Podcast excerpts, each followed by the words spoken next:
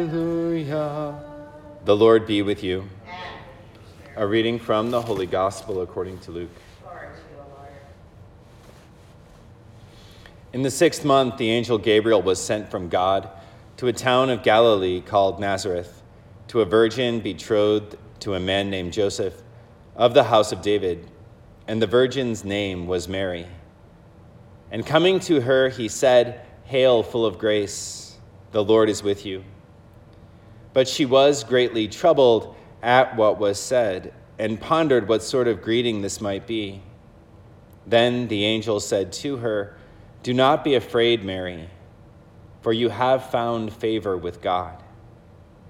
Behold, you will conceive in your womb and bear a son, and you shall name him Jesus. He will be great and will be called Son of the Most High. And the Lord God will give him the throne of David his father, and he will rule over the house of Jacob forever. And of his kingdom there will be no end. But Mary said to the angel, How can this be, since I have no relations with a man?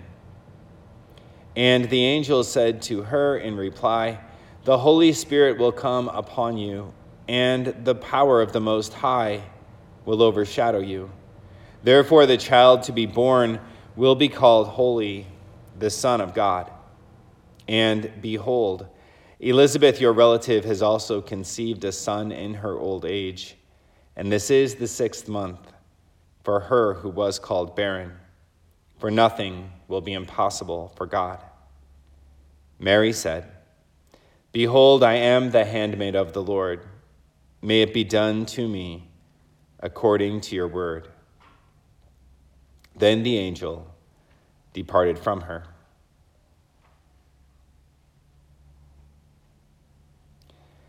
The Gospel of the Lord.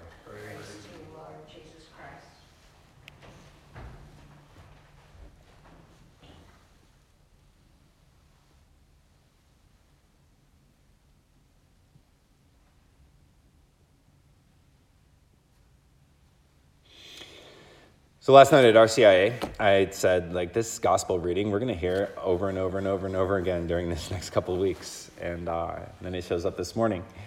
And, and so the angel says to Mary, Don't be afraid, you have found favor with God. You have found favor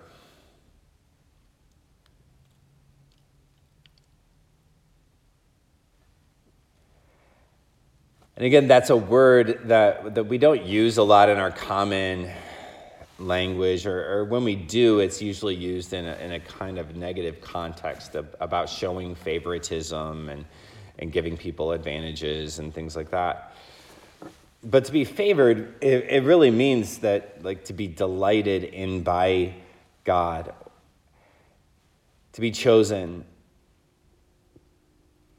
and to know that that there's something special between the favored one and the one who favors them.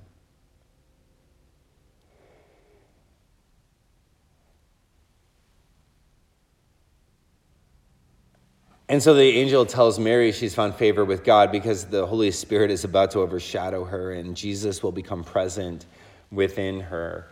And, and so, in much the same way, or in an analogous way, but but in a way that's important for each and every one of us. We can stop and reflect on the fact that we are also favored by God, that He has chosen us. That every time we receive the sacraments, the Holy Spirit does overshadow us and Jesus becomes present within us.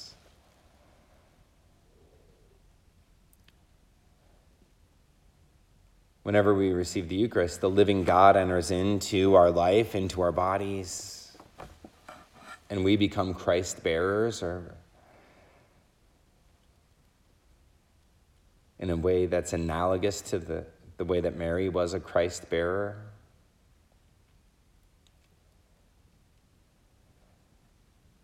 And it's again an amazing thing. And, and if we stop and really think about what that means, there's no words to express it. And so today, let us just pray for the gift of gratitude and, and the gift of recognizing the favor that we've received from the Lord. And accepting the fact that we've been chosen, that He desires our good, that He desires relationship, that He desires to dwell here in our midst, each and every day of our lives.